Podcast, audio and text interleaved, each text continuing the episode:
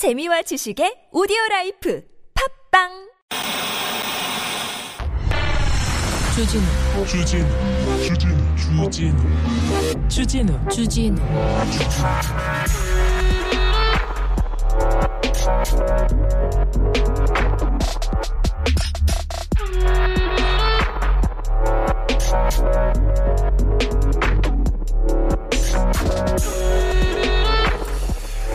세상이 좀 어수선하다. 무속인이 어쩌고 스님이 어쩌고 눈썹이 어쩌고 계속 이런 이야기가 돕니다. 그런데 매일신문에서 이런 기사를 썼습니다. 이게 기사입니다. 류동학 해명학술원장 예언 윤석열로 단일화 후 정권 교체. 아니 대체 류동학이 누구죠? 해명학술원은 뭐죠? 뭐 하는 데죠? 역술가잖아요. 이거 뭡니까?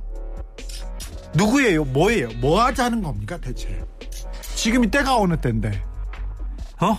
4차 산업에 뭐 NFT 얘기하고 있고 뭐 미래로 가네 얘기하고 있는데 지금 뭐 하자는 건지 뭐 어? 국사라도 만들라고 하는 건지 신정 정치를 하는 건지 뭘 하자는 건지 아니 사람들은 그럴 수도 있어요. 누구는 그럴 수도 있어요. 그런데 언론에서 이러면 안 되지 않습니까? 기사를 이렇게 쓰는 게 어디 있어요, 이거? 뭐 의도가 있지요. 누구한테 물어봐서 이렇게 썼습니까? 도사한테 물어봤습니까? 점쟁이한테 물어봤습니까? 이렇게 기사 쓰는 법은 없습니다, 세상에도. 왜 그러세요, 대체? 도대체 왜 그러세요? 어? 난 사람들은 뭘 믿으라고. 우리는 또 누구 누구를 믿으라고. 근데 여기는 순수 음악 방송 아닌 밤중에 주진우입니다.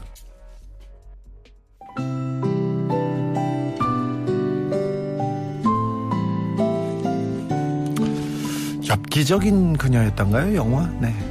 아무튼 저는요. 여러분만 믿습니다. 신승은 I believe. 그댄 곁에 없지만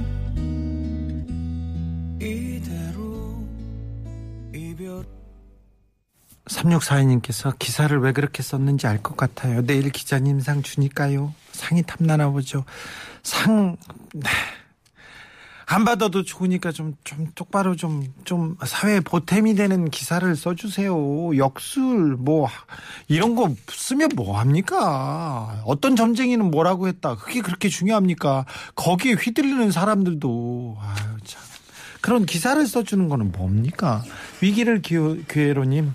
주디 오늘 마음이 너무 무거워요. 뉴스를 안 보든지 산으로 가야 할 것 같습니다. 검찰, 법원, 언론 개혁할 방법이 없네요. 아, 5년 전에 우리가 촛불을 들고 이 사회가 조금 나아지기를 이제 그 기득권 그리고 자신들이 자신들이 이렇게 망가뜨리는 세상 우리가 좀좀 나아지게 만들자고 했는데 아직 갈 길이 먼 것 같습니다. 특별히 검찰, 법원, 언론은 갈 길이 먼, 멉니다. 네. 아, 그 위기를 기회로 만들어야 될 것 같습니다. 어, 9883님 주디는 정치자를 믿는다면서 정치자는 누굴 믿어야 합니까? 사법공화국 누굴 믿어야 되나요? 대답해봐요. 네. 자기들 판결 앞뒤가 안 맞는데 누굴 믿어야 되나요? 네. 참, 그러게요. 네. 해줄 말이 없네요. 예. 나무네그루님, 거짓이 홍수인 세상에서 중심 잡기 꼭 필요합니다. 어렵고 어려운 세상, 우리도 주디 믿어요. 우리끼리 믿고 의지하고 이렇게 조금 나아지자고요. 우리끼리 기대고 이렇게 좀 헤쳐나가자고요. 네. 힘내세요. 1월 27일. 힘내세요. 아, 참. 오늘 조금 이런 일들이 많을, 이런 일들이 있을 것 같아가지고, 어제 그제 제가 마음이 무거워가지고 얘기를 많이 나눴는데, 네, 아무튼, 곧, 곧, 좋은 날이 오겠죠. 자, 오늘은 목요일입니다. 가만히 있어도 우리를 우아하게 만들어주시는 분이 있습니다. 바이올리니스트 조윤범 선생님과 함께 클래식의 세상으로 가보자고요. 가보고 싶습니다. 얼른 아, 이 조윤범 선생님한테 강의 듣고 싶습니다. 저 어떤 강의 듣고 싶어요? 어떤 내용 듣고 싶어요? 어떤 노래도 듣고 싶어요? 자, 클래식의 세계로 여러분을 인도할 테니까 궁금한 거 있으면 어, 질문할 거 있으면 또 듣고 싶은 거 있으면 일로 보내세요. 문자는 샵 091 짧은 건 50원 긴 건 100원 TBS 앱은 무료입니다. 이메일 주소 꿀잼 골뱅이 tbs.서울.kr이고요. 인스타 계정 있습니다. 아밤주입니다. 유튜브에서 아닌 밤중에 주진우입니다. 검색하시면 조윤범 선생님 만나보실 수 있습니다. 잠깐 코로나가 오늘 또 만 명을 넘었고요. 최다 확진자 기록하고 있습니다. 10만 명까지 나올 수도 있다고 합니다. 그래서 그래도 그래도 우리를 나를 우리 사회를 보호해줄 그래도 방어막이 안전망이 백신입니다. 그래서 3차 접종 꼭 필요합니다. 감염 예방과 중증 사망 위험을 줄이기 위해서 18세 이상은 3차 접종 필요합니다. 2차 접종 후에 3개월 경과 시 사전 예약 누리집에서 예약하시거나 네이버 카카오톡 통해서 자녀 백신 당일에도 접종할 수 있습니다. 코로나19에 대한 면역 획득을 위해 빠른 시일 내에 접종해 주세요. 선물 소개하고 바로 조윤범 선생님 모시겠습니다.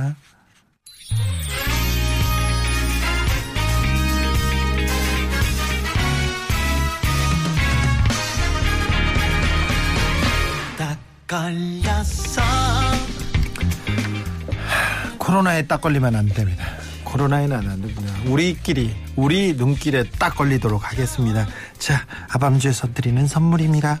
내 몸을 위한 특별한 선택 3다원 장만순 산삼가에서 공진 보정을 아이들도 마실 수 있는 프리미엄 sparkling 1년 발효 유기농 탄산음료 베리크를 남녀노소 온 가족이 함께 즐기는 미국에서 온 식물성 명품 젤리 푸르제를 바다의 감동을 손안에 담아내는 바랑숲에서 세상 하나뿐인 핸드메이드 바다 공예품을 우리 아기 천매트 파크론에서 라퓨어 소프트 놀이방 매트를 드립니다.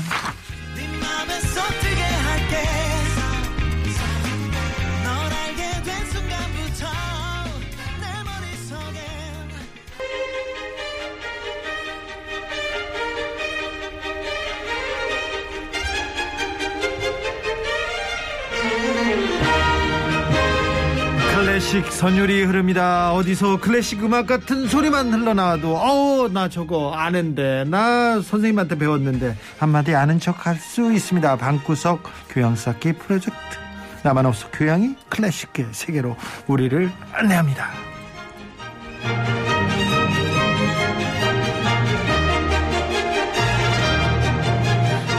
바이올린 켜는 손놀림 화려합니다. 그런데 클래식을 설명하는 입놀림 더 화려합니다. 몇 마디 설명과 클래식 음악으로 우리를 파리로 데려갔다가 빈으로 데려가시는 분입니다. 바이올리니스트 조윤범 선생님 어서 오세요. 네, 안녕하세요. 선생님 잘 계셨어요? 새해 복 많이 받으십시오. 네, 복 많이 좀 받으십시오. 늦었지만, 네. 네, 저는 올해 처음입니다. 네. 네. 선생님 바이 어, 선생님 검색해 보니까 대한민국의 클래식 열풍을 몰고 온 남자 이렇게 써 있더라고요. 아유, 과찬이죠. 대단히 큰 일을 하신 겁니다. 사실 뭐 우리나라 지금 다른 나라 가 보면요. 네. 클래식에 이렇게 열정 가진 나라가 없을 정도로 진짜요? 한국이 유난히 더 관객층도 그렇고요. 네. 관객층도 많이 젊고 네.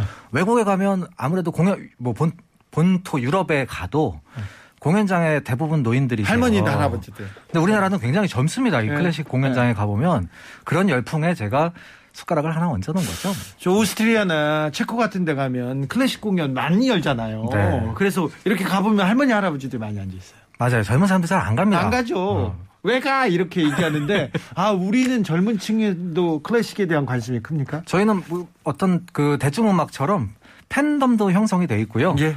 어, 아무래도 그런 노력이 많다 보니까 더 시장이 좀 활성화가 되는 것 같은, 같은 느낌이에요. 물론 아직 멀었다고 말씀하시는 분도 많지만 네. 외국에 비하면 우리나라가 훨씬 더 열정이 있다고 저는 믿고 있습니다. 조윤범 선생님 오시자 지금 또 팬층이 폭발했습니다. 조민선님께서 조윤범 선생님 위로가 필요한 날인데 딱 맞춰 나오셨어요. 얘기합니다. 세상이 좀 어수선하죠. 네, 임소영님께서 클래식 음악가의 연애사가 제일 재미납니다. 제가 좀 물어보고 있습니다. 네, 죄송합니다. 조윤범 선생님, 네. 어, 클래식 곡 중에 뭐 네. 샤머니즘이나 무속이 담긴 그런 곡도 있습니까? 보통요. 예. 옛날 오페라에 그런 게 많이 나오죠. 아, 있어요? 왜냐하면 오페라에? 이제 오페라는 중세 시대를 다루니까 네. 우리가 이제 무속이나 샤먼에 의존하는 시대는 중세 시대란 말이죠. 그렇죠. 그런 데서는 이제 가끔 나오죠. 동화 같은 이야기도 많이 나오고 현실적인 이야기에서는 안 나옵니다. 그 그러면 샤머니즘이나 무속에 빠진 음악가도 있었습니까? 빠져 있는 음악가, 뭐 점을 좀 보러 다녔다는 음악 저는 별로 들어본 적이 없네요. 그렇습니까? 어, 네. 있었을 있었겠지만 옛날에는 음악가 네, 중에 음악가. 중에 뭐 그런 그 점을 보고 네. 태기를 하거나 연주하거나 그런 사람 못 들어본 것 같아요. 저도 못, 많이 못 들어봤고 은근히 음. 어, 종교가 없는 사람도 많아요. 네. 작곡가들 중에는. 아 그렇습니까? 자 선생님 우리를 또 어디로 또 이렇게 데리고 여행해 주실지 어, 기대가 됩니다. 선생님의 강의로 들어가 보겠습니다. 네, 오늘 저 테마를 어떤 걸 준비할까 하다가 네. 2022년에 제가 첫 어, 클래식 방송이잖아요. 네, 그러니까 점 봐야 되겠네. 점 보는 거 말고 네. 2022년 네. 아, 이자가 세 개나 들어 있잖아요. 그렇죠. 아, 그래서 아, 둘이서 연주하는 음악 아, 그래요? 좀 어거지다. 아, 깜짝이다. 이자가 세 개나 있지 않습니까? 이거 기run이 있으니 뭐또 그렇게 할 줄 알았더니 알겠습니다. 네, 그래서 두이 둘이 사는 거. 네, 단순히 그냥 이자가 많이 들어갔다는 이유로 네. 네, 어, 둘이서 좋아요. 연주하는 이런 거 좋아요. 음악 네, 과학적이네요. 네, 이중주 혹은 이중창 예. 뭐 이런 거 오늘 좀 소개를 해드리려고요. 아, 이중주 이중창. 네. 아, 좀 조금 색다르겠네요. 네, 좀 색다릅니다. 예. 은근히 어, 뭐 많은 것 같지만 또 그렇게 많지도 않고요. 생, 생각보다는. 네. 어, 첫 곡으로 그래서 어, 둘이서 연주하는 음악 중에서 왜 피아노 한 대에서요. 한 대에서. 피아노 한 대에 두 사람이 이렇게 붙어서 앉아가지고 아, 네. 피아노 두 대가 아니라 남녀가 이렇게 대에서? 앉아가지고 이렇게. 뭐 남녀가 붙어서 연주할 때도 있고 네. 보통 이제 어, 젓가락 갈- 같은 거 할 때 아, 네, 네, 옆에서 치죠. 네. 스승과 제자가 앉을 때도 있고요. 네. 친구끼리 앉아서 연주할 때도 있고. 아, 이거 지금 좀 로맨틱하다. 좀 로맨틱하죠. 네, 좋네요, 어, 좀. 영화 같은 데서도 이런 거 연주하는 장면, 로맨틱한 장면 많이 네. 나옵니다. 선생님도 이런 거 좀 많이 좀 해주셨어요? 제가 또 피아노를 못 쳐서 아, 그래요? 전 바이올린 연주자잖아요. 알겠어요. 어, 피아노 잘 못 칩니다. 네. 네. 허벅지에다도 이렇게. 자, 아, 그런 곡들을 그런 곡들을 우리가 뭐라고 하냐면 예.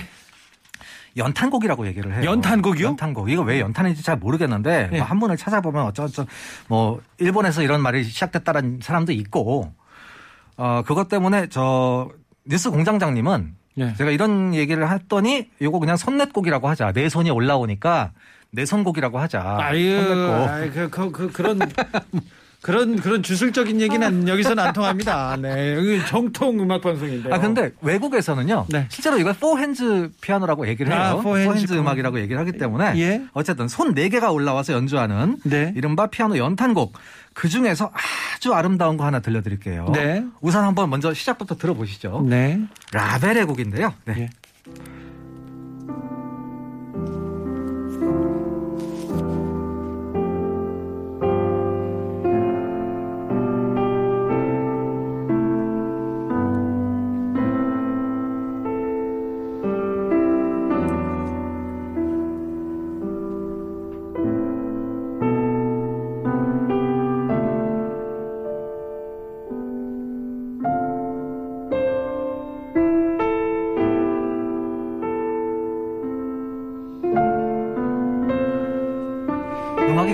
예쁘죠. 네. 아름답습니다. 이게 동화를 소재로 한 음악이에요. 예. 어, 이거 계속 들으면서 한번 얘기를 해볼게요. 그 옛날에 샤를 페로라는 동화 작가, 예. 동화 작가. 예. 이 동화 작가의 어미거위라는 책이 있습니다. 네. 옛날에 이렇게 동화 모음집은 다 어미거위라고 얘기를 했었어요. 어미 거위. 어미거위. 여기에 보면 이제 우리가 아는 동화가 많아요. 네. 어, 어, 미녀와 야수 같은 것도 있고요. 예. 잠자는 숲속의 미녀, 어, 또, 뭐 예를 들어서 뭐 빨간 모자, 네. 뭐 이런 동화들이 많이 모여 있는데, 요 동화집을 소재로 프랑스의 라벨이라고 하는 어, 작곡가가 어미거위 모음곡이라는 걸 만듭니다. 네. 이게 되게 지금 환상적이잖아요. 아름답고 환상적이네요. 예. 요게 지금 피아노 하나에서 두 명이 함께 연주하는 거예요.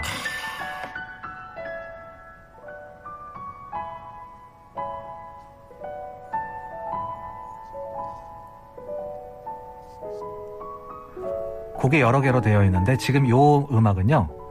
마지막 곡 요술 정원이라는 음악입니다. 요술 정원. 네. 이 요술 정원이 뭐냐면 이 잠자는 숲속의 미녀가 저주가 걸려가지고 정원에 누워 있어요. 네. 잠시 후에는 이제 왕자가 와가지고 키스를 하면 깨어나는 그런 음악이에요. 아, 네. 이게 처음에는 굉장히 이 아기자기하게 하지만 점점 이제 감동적으로 변해요 음악이.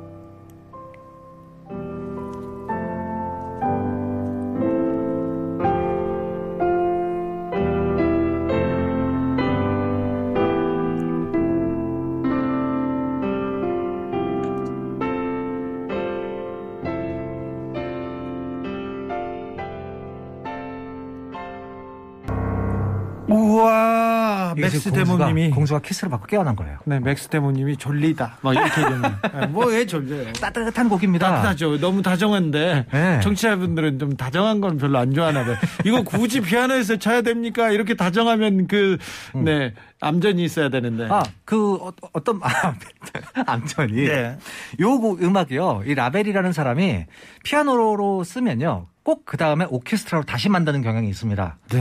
근데 이게 오케스트라로 연주하면 엄청나게 화려해요. 네. 같은 곡이 오케스트라 버전이 그래서 더 유명해요. 아, 예. 요거 그 한번 오케스트라 부분 뒷부분 한번 들어볼까요? 요 지금 마지막 방금 끝난 부분을 예. 오케스트라로 한번 들어볼게요. 라벨이 만들었습니까 또? 예, 같은 사람이 자기가 편곡을 한 겁니다. 네, 알겠습니다. 한 2분 정도부터 예.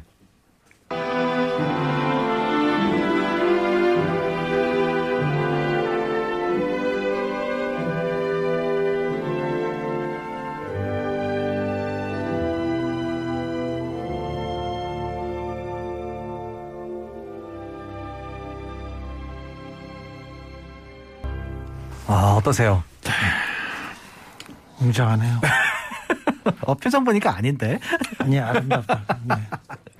아, 이거 정말 이거 영화 음악 같은 곡이라, 네. 어, 원래는 이 곡이 오케스트라 곡이 아니라 피아노 한 대에서 두 명이 연주하는 네. 어, 그런 곡이었습니다. 어미거위 모음곡에, 어미거위 모음곡의 요술정원이라는 곡이었어요. 네. 아, 네. 아름답군요. 어, 아무튼 동화에 이렇게 아름다운 곡들이. 네. 그래서 동화를 소재로 만들었는데, 네. 그래서 사실 잠자는 숲속의 미녀, 아이들 동화의 미녀가 좀 그렇잖아요, 근데. 예. 아, 어쨌든 그 마지막 장면에 어, 쓰면 참 어울리는 아, 그런 곡입니다. 네. 음. 다음 네, 다음은 어, 또두 대, 어, 두 대의 바이올린을 위한 협주곡이라는 곡이 있어요. 네. 이건 이제 바흐가 쓴 곡인데, 네. 뭐 시작 부분이 워낙 유명해서 시작 부분부터 한번 들어보죠. 맨 처음부터. 네.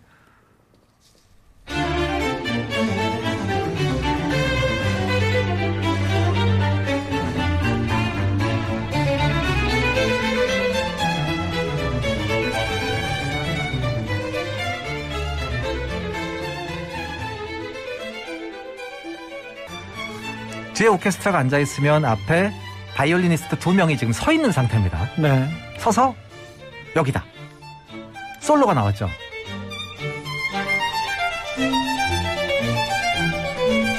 이제 그 옆에 분이 같이 연주합니다. 이렇게 이 두 명의 바이올린 솔로가 연주하는 거예요. 지금 뒤에서 오케스트라가 반주하고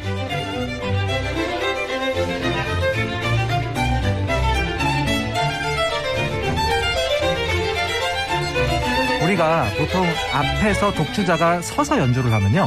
이걸 협주곡이라고 얘기합니다. 합주가 아니라. 보통은 한 명이 나오는데 이 곡은 바이올리니스트가 두 명이 와요. 나와요. 네. 그래서 마치 두 사람이 약간 경쟁하듯이 연주를 하는 그런 음악입니다. 어, 꼭 사랑하는 음악만은 아니죠. 어, 서로 이렇게 음악이 얽히고 살키기도 하고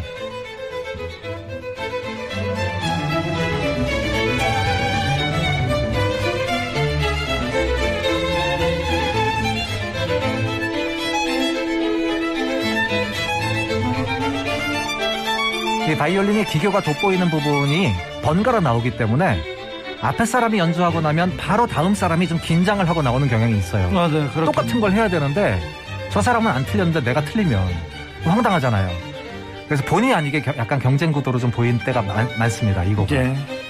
양자 토론 같은 거네요. 어, 취소됐다는 양자 네, 토론이요. 네,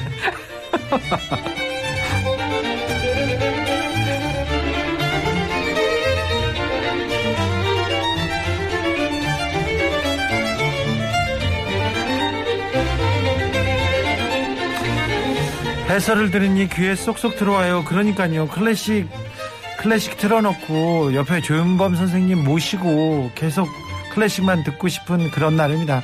오늘은 아무것도 안 하고 그냥 음악만 듣고 싶기도 하기도 합니다. 네. 그렇죠. 그런 날들이 있어요. 네. 저도 요즘에 뉴스 잘 안 봅니다. 힘 빠지잖아요. 계속 네. 보고 있으면 가끔 눈을 뉴스에서 뗄 때도 좀 필요한 것 같기도 하고요. 아, 그러니까요. 오늘 근데 오늘 좀 안 좋은 뉴스의 주, 주인 뭐라고 해야 되나? 주인공 그분하고 얘기를 어제 그제 계속 오래 나눴거든요. 네네. 네. 안 쓰러워 죽겠네. 안 쓰러워서네요. 네, 괜히 미안하네요. 네, 참. 음악으로 좀 위로가 되셨으면 좋겠어요, 다들. 그러게요. 자, 저희가 아, 캠페인 좀 듣고 와서 네. 바흐 선생님 얘기를 조금 해보겠습니다. 바흐. 그럴게요. 예. 예. 네. 그런데 선생님, 네. 바흐는요. 네. 뭐 이렇게 배웠잖아요. 중학교 때 배웠나? 중학교 1학년 때인가? 초등학교 때. 바흐 바로크 음악. 네. 음악의 아버지. 이분이 무- 음악가들을 많이 배출했습니까? 아니면 곡을 그렇게 많이 썼습니까? 왜 아버지죠? 우선은요, 저도 어렸을 때 그렇게 많이 배워서 그렇죠. 음악의 아버지 바흐, 음악의 어머니 핸델, 핸델. 뭐 이렇게 많이 배워서 저도 이제 강의도 그렇게 많이 하고 다녔고, 근데 이제 나중에 좀 알아보니까 네. 요게 일본에서 시작됐다는 얘기가 있어요. 예. 일본에서 정리를 그렇게 했다고. 그렇겠지. 근데 이제 실제로 유럽에서는요, 예. 아버지라고 부르는 사람이 따로 있습니다. 그래요. 하이든. 하이든. 저희 저희 시그널 뮤직 있잖아요. 그 네. 오징어 게임에 나왔던 네. 그 트럼펫 협주곡. 그 곡의 작곡가가 하이든이에요. 네, 하이든이요. 그 사람이 별명이 아빠예요. 그렇구나. 근데 이 사람 근데 물론 이 바흐는 어, 자식을 워낙 많이 낳고요. 네, 저희 애청자분도 하이든 한 분 계십니다. 아 그러세요. 네. 네. 자, 그런데요.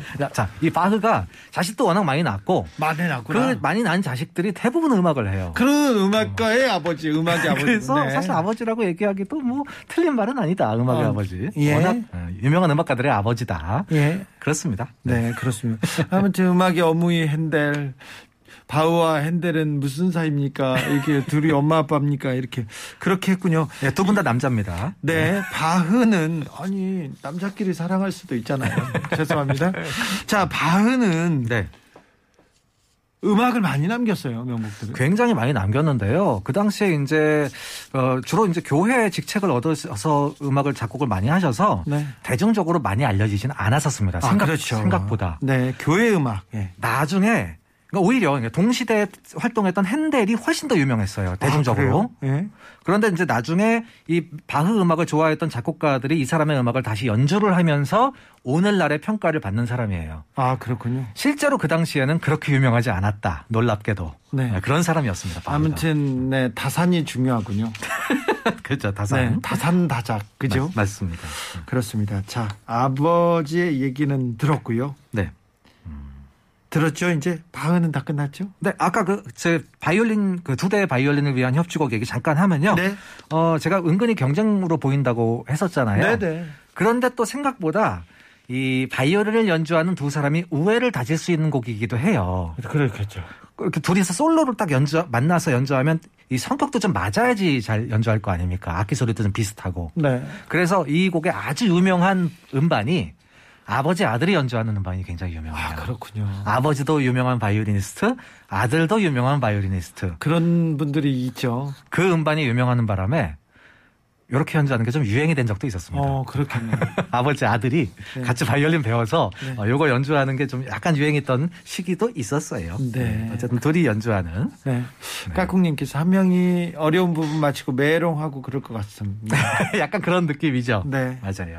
바흐의 두 대의 바이올린을 위한 협주곡 1악장 듣고 왔습니다. 그러면 이번에는 네, 요번에는 이제 아까 그 음악의 어머니라고 소개해드렸던 네. 핸델. 핸델. 이분은 사실 어, 여자분도 아니고 네. 굳이 어머니라고 부를 이유도 없는데 바흐가 살던 시대에 거의 양대 거성으로 생각을 하고 있기 때문에 그렇죠. 바흐한테 아빠라고 부르니까 이분한테 그냥 엄마라고 불러버린 거예요. 어, 그때는 독일도 작곡가들이 득세했네요. 그렇죠. 득세했는데 신기한 건요. 예. 이 핸델은요. 예. 같은 독일 사람, 바흐랑 같은 독일 사람인데 지금 영국 작곡가로 되어 있습니다. 왜 그렇죠? 도- 영국으로 넘어갔습니까? 귀화했어요. 귀하요. 아예 영국으로 가버려서 네. 원래 그 제가 어렸을 때는 이 사람 핸델이라는 이름에 그 A 위에 점 두 개가 있었어요. 그 예, 독일에만 예, 예. 붙이는 음라우트라고. 네.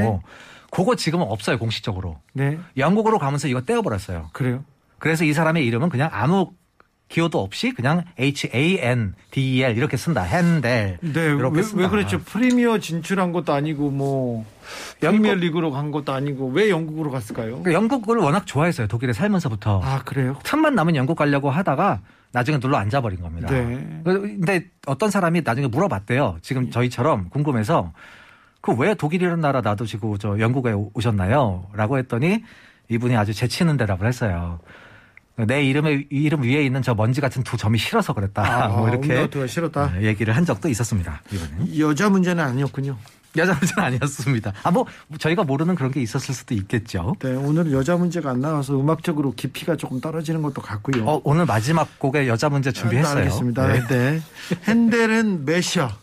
메시 아주 유명하죠. 네. 나를게 하소서 이런 것도 아주 유명하죠. 네, 네. 울게 하소서. 그 당시 사람들도 좋아했어요. 그래요? 공연을 하면 그래서 빵빵 터졌습니다. 아니, 그게 워낙 명곡이에요. 듣기만 하면 사람의 마음을 탁 움직이지 않습니까? 그렇죠. 그 스케일도 어마어마하고 네. 막그 할렐루야 막 이제 이거 부르잖아요. 그 메시아에서 네. 이거 들으면 그 교회 안 다니시는 분들도 막 박- 기립박수 칠 정도의 그런 곡들인데 네. 상대적으로 바흐는 조용히 작곡했다. 아, 네. 그런 겁니다. 그때는 이, 이런 음악을 만들면 네. 어, 저 궁정에서 연구했, 연주했습니까? 아니면 어디 연주회장이 있었습니까? 보통 이제 궁전 그 당시에 궁전에서는 실내악들을 많이 연주를 하죠. 예. 어, 몇 명이서 연주하는 음악. 하지만 이쪽 여기서도 규모가 커지고 그러면 이제 보통 교회나 거대한 공연장에서 연주를 하던 시대였어요. 네. 영국의 궁정에 처우가 나았을까요? 이렇게 추정합니다. 하하님이 그랬고요. 처우가 났었을 수도 있죠. 있죠, 네. 근데 가서 어 가자마자 왕이 바뀌는 바람에 네. 아, 어, 그렇군요. 조금 애매해졌죠. 선생님이 모르게 있는 게 있어요. 클라라님께서 네. 독일 국적으로는 운세가 안 좋아서 기화했습니다. 법사가 기화라고 그때. 그 성분님께서 영국의 터가 좋았다. 터가 좋았다. 풍수지리 장명을 좋아했다. 이런 설도 있습니다. 그렇구나. 자, 오늘 쪽 무속으로 가는 건가요? 자, 아니요. 오늘 그래서 메시아 울게 하소서 오늘 선생님이 들려주실 노래는 헨델의 작품은? 파사칼리아라는 곡인데요. 파사칼리아. 요거는 좀 특이한 곡이에요. 이렇게 많이 아시는 분이 많지는 않으실 수도 있습니다. 그러게요. 대표곡은 아닌 것 같습니다. 대표곡은 아닌데 두 명이서 연주하는 곡으로는 아주 어, 유명한 곡으로 꼽혀요. 네. 파사칼리아 스페인의 춤곡이라고 얘기를 하고 옛날에 예. 요 파사칼리아라는 말이 한번 들어보시죠. 예.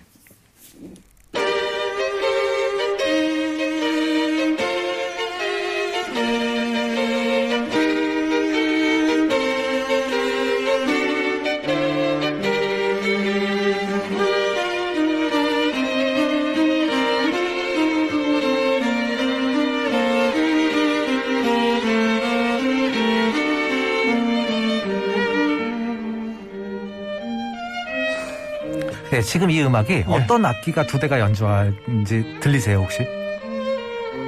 바이올린하고 비올라입니까?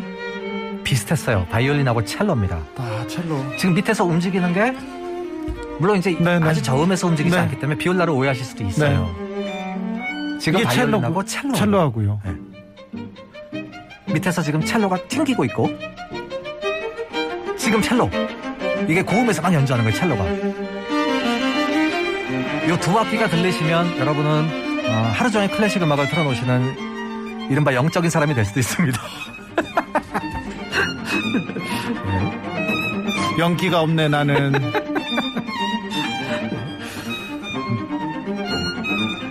이 양쪽 사람이 이렇게 기교를 막 과시하는 곡인데 네. 멋지네요. 두 명이 딱 나와서 이러고 연주하면 진짜 멋있어요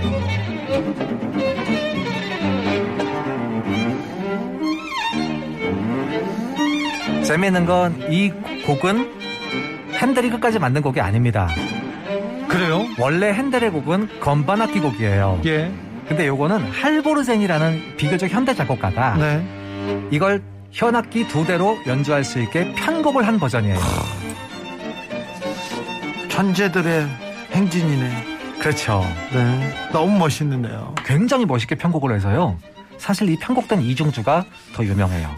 원곡을 아는 사람은 거의 없어요. 네.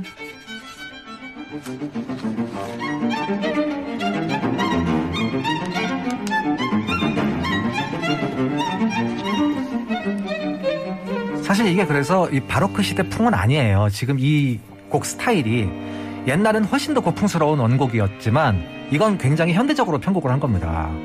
요즘 사람들 감성에서도 아주 멋지게 들을 수가 있죠. 원래는 건반악기에서 혼자 연주하는 곡이다.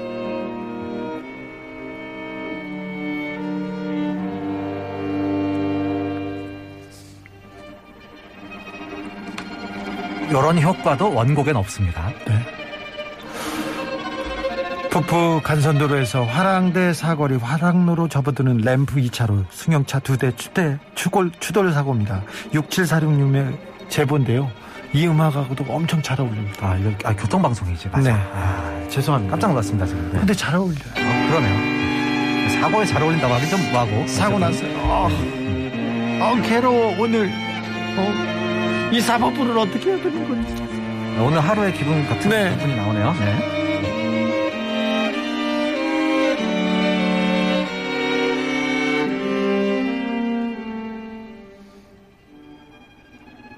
굉장히 들리지도 않을 정도로. 그렇죠. 이거 트레몰로라고 해요. 그래요. 착착착착 이렇게 연주하는 거. 접신한 듯. 접시 접시한 듯. 네. 어, 죄송합니다. 아, 그 접시. 아, 지금 알아들었어.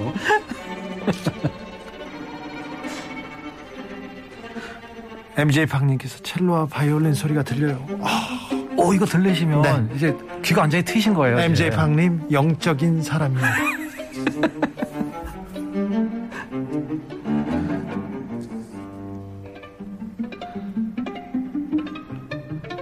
위에서 이제 두, 둘이 다 한꺼번에 피치카트로 줄을 뜯는 겁니다. 피치카토. 야, 아주 이제 격렬한 부분도 나오고요.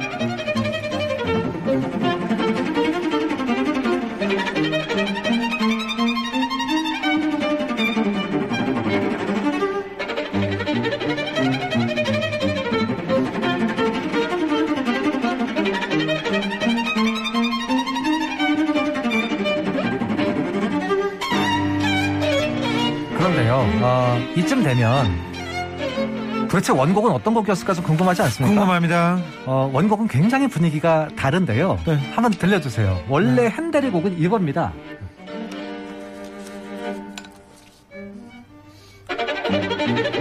요거 말고요. 자, 네. 하프시코드 모음곡 7번. 네. 요거예요. 아, 원곡에서 이렇게 달라질 수도 있군요. 그렇죠. 이게 달라지기 전의 곡입니다. 네. 그러니까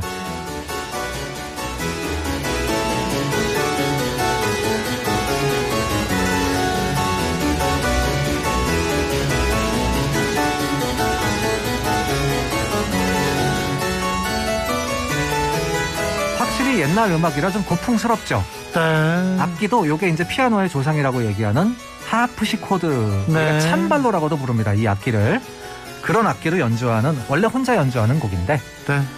뒤에 할보르센이라는 사람이 아까처럼 네. 현악기 두 대로 편곡을 한 겁니다. 와, 완전 다르네요. 티라미스님, 오늘 방송 애청자들 위로하시는 것 같습니다. 선생님께서 우리들을 울게 하지 않고 위로해 주십니다. 네, 아, 저도 댓글 보면서 저도 위로 받고 있습니다. 네네, 감사합니다.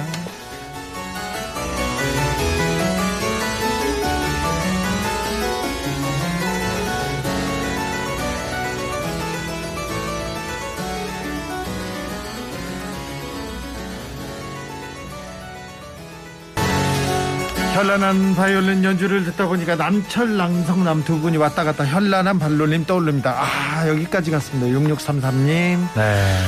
자 헨델의 헨델 음악 예. 파사칼리아. 바이올린과 첼로로 편곡이 된 그 전에 이제 오리, 오리지널 지금 방금 오리지널 하프시코드 음악 들으셨고요. 네. 아, 아까도 비올라 같다고 또 얘기하셨는데 그 곡이 바이올린과 비올라로 연주할 수 있게도 편곡이 됐어요. 알겠습니다. 그렇게 해서 보통 두 명이 연주를 많이 음, 합니다. 네. 그래서 제가 얘기했던 거예요. 죄송해요. 제가 제가 제가 연기가 없어가지고. 자, 자 다음 곡은요. 오늘 제가 마지막으로 준비한 곡인데 두 명이 연주하면 사실 우리나라에서 이거 소개 안 하면 안 돼요. 저 혼나요. 네. 어, 드라마에 나왔던 옛날에 그 밀회라는 드라마 있었잖아요. 아 유아인. 유아인 씨하고 김희애. 김희애 씨가 둘이 같이 이 피아노 연탄곡 치는 장면이 또 아주 유명했어요. 근데 그 장면을 가지고 음악가들이 네. 정말 많은 얘기를 하더라고요. 왜요? 아니 그 너무 연주를 음. 직접 하는 거- 진짜 하는 것처럼 어, 네. 그 피아니스트랑 또 네. 작곡가 분들이랑 이렇게 제가 자리를 하고 있었는데 너무 아름답고 뒤에 쓰는 근육이 비슷해가지고 너무 놀랐다고 하는 얘기를 들었어요. 제가 특히 놀란 장면은요. 네. 뭐 손이야 뭐 다른 사람 손을 쓸 수도 있는 거지 네. 거겠지만 네. 이분들 표정이 와 진짜 연주하는 사람 표정 보- 그대로 보고 따라했나 봐요. 아 그래요? 너무 어, 정말 그딱그 피아노 위에서 찍는 얼굴 표정이 진짜로 손이 연주하는 것 같은 느낌이었어요. 그래요. 어, 아주 아름다운. 그 그때 나왔던 곡이 뭐냐면 슈베르트의 슈베르트 슈베르트의 네 손을 위한 환상곡입니다. 아, 슈베르트 나왔습니다. 네 손을 위한 환상곡 듣고 와서 이야기 나누겠습니다. 슈베르트 나왔습니다. 드디어.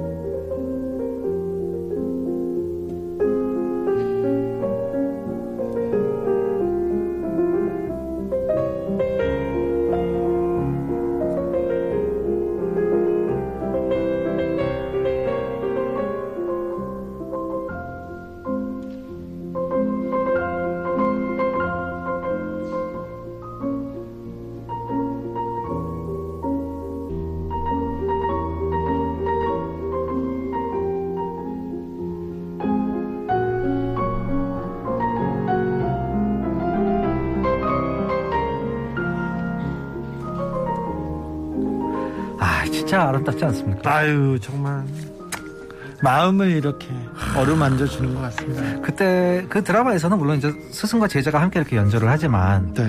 어, 슈베르트가요. 슈베르트도 이제 자기 제자를 좀 사랑해가지고 네. 어, 내 나이 차이가 한참 많아요. 네. 한참 많이 나는데 그 제자를 사랑하는 마음을 가질 때 쓴 곡이에요. 아, 그래요? 그래서 혹시 같이 연주하려고 썼지 않았을까 사람들이 이렇게 상상을 해봅니다. 네. 확실하진 않고 네. 뭐 어차피 연주는 같이 한 적이 없고 다른 데서 연주를 했었으니까 뭐 네. 방에서 연습은 같이 했을 수도 있겠죠. 예. 카롤리네라고 하는 여자분이었는데 어, 이게 또 슈베르트가 31살에 죽거든요. 네, 요절했죠. 그 죽는 해에 쓴 거예요. 죽는 해에 그래서 이 음악이 더 절절해요. 그 카롤리네는 몇 살이었어요? 카롤리네는 제가 알기로 한참 어렸습니다. 왜냐하면 자기가 가르치는 집, 그 부잣집에 네. 딸두 명을 가르쳤는데 네. 그 중에 둘째 딸이에요. 둘째 딸. 나이 차이가 한참 났습니다. 네. 그 물론 나이만 차, 차이가 났던 게 아니라 신분 차이도 너무 났었기 때문에 그리고 이제 슈베르트는 그때 이미 매독에 걸려가지고 한 5년 동안 고생하고 있었기 때문에 뭐 전혀 사랑 고백을 못 했었을 것이다. 친구들한테만 좀 얘기했던 것 같아요. 내가 좋아하는 여자 저 여자를 좋아했다고 친구들은 알고 있었어요. 근데 그 여자분한테 직접적으로 고백했다는 기록은 없습니다. 네.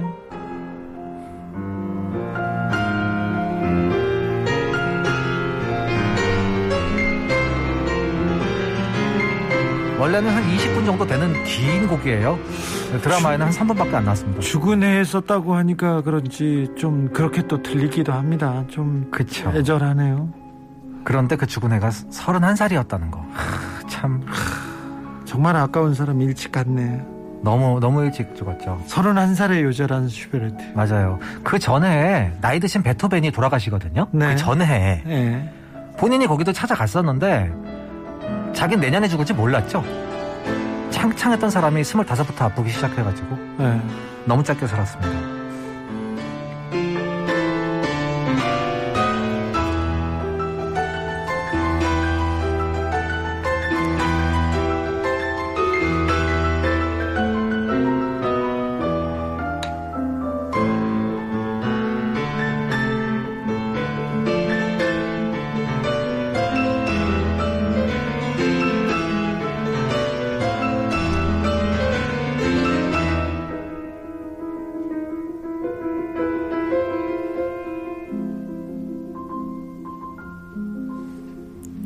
여기 또 좋은 부분 나오네요. 와. 이게 우리나라에서는 물론 이제 그 드라마에서도 대중적으로 아주 유명해지기도 했지만 네. 원래 슈베르트 음악 중에서도 아주 유명한 곡이에요. 네, 그렇죠. 어, 환상곡이라는 제목이 붙어 있는데 네. 여러분 환상곡은요 환상적인 곡이 아니에요. 네. 형식이 좀 자유로운 곡을 우리가 환상곡이라고 얘기합니다. 네네. 보통 이런 곡은 긴 곡이기 때문에 뭐 악장이 이렇게 나눠져 있지만 얘는 아니에요. 그냥 한 악장처럼 이렇게 쭉 연결되어 있는 한 18분에서 20분 정도 되는 곡입니다. 그래서 이 곡이 환상곡. 그것도 두 명이서 연주하기 때문에 내 손을 위한 환상곡. 이렇게 제목이 붙어 있는 겁니다. 아예 두 명이 연주하도록 그렇죠. 내 손을 위해서 이렇게 만들어 놓은 맞아요. 엄청난 천재들인 것 같아요. 그렇죠. 네. 또 근데 음악 외에는 별로 신경도 안 써가지고 생활이 좀 방탕하긴 했었습니다. 이 슈베르트가 네. 유난히 방탕했던 작곡가들 중에 한 명이긴 해요. 네. 그런데 그런 사람이 마지막 5년 동안 이렇게 고통 속에서 이런 음악을 씁니다.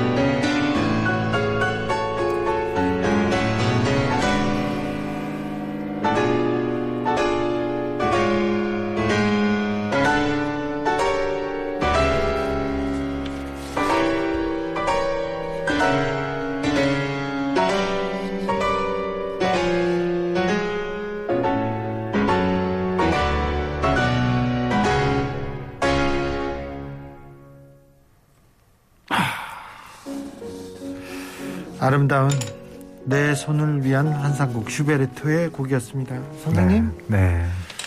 어, 삶이 네.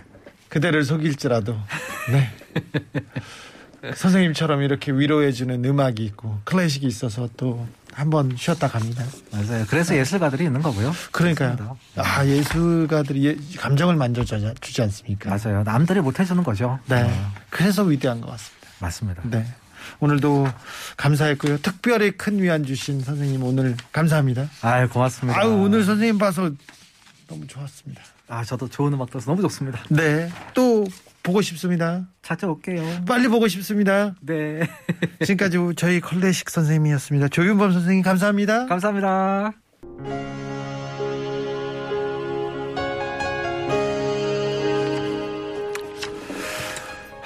코로나 참 어렵네요.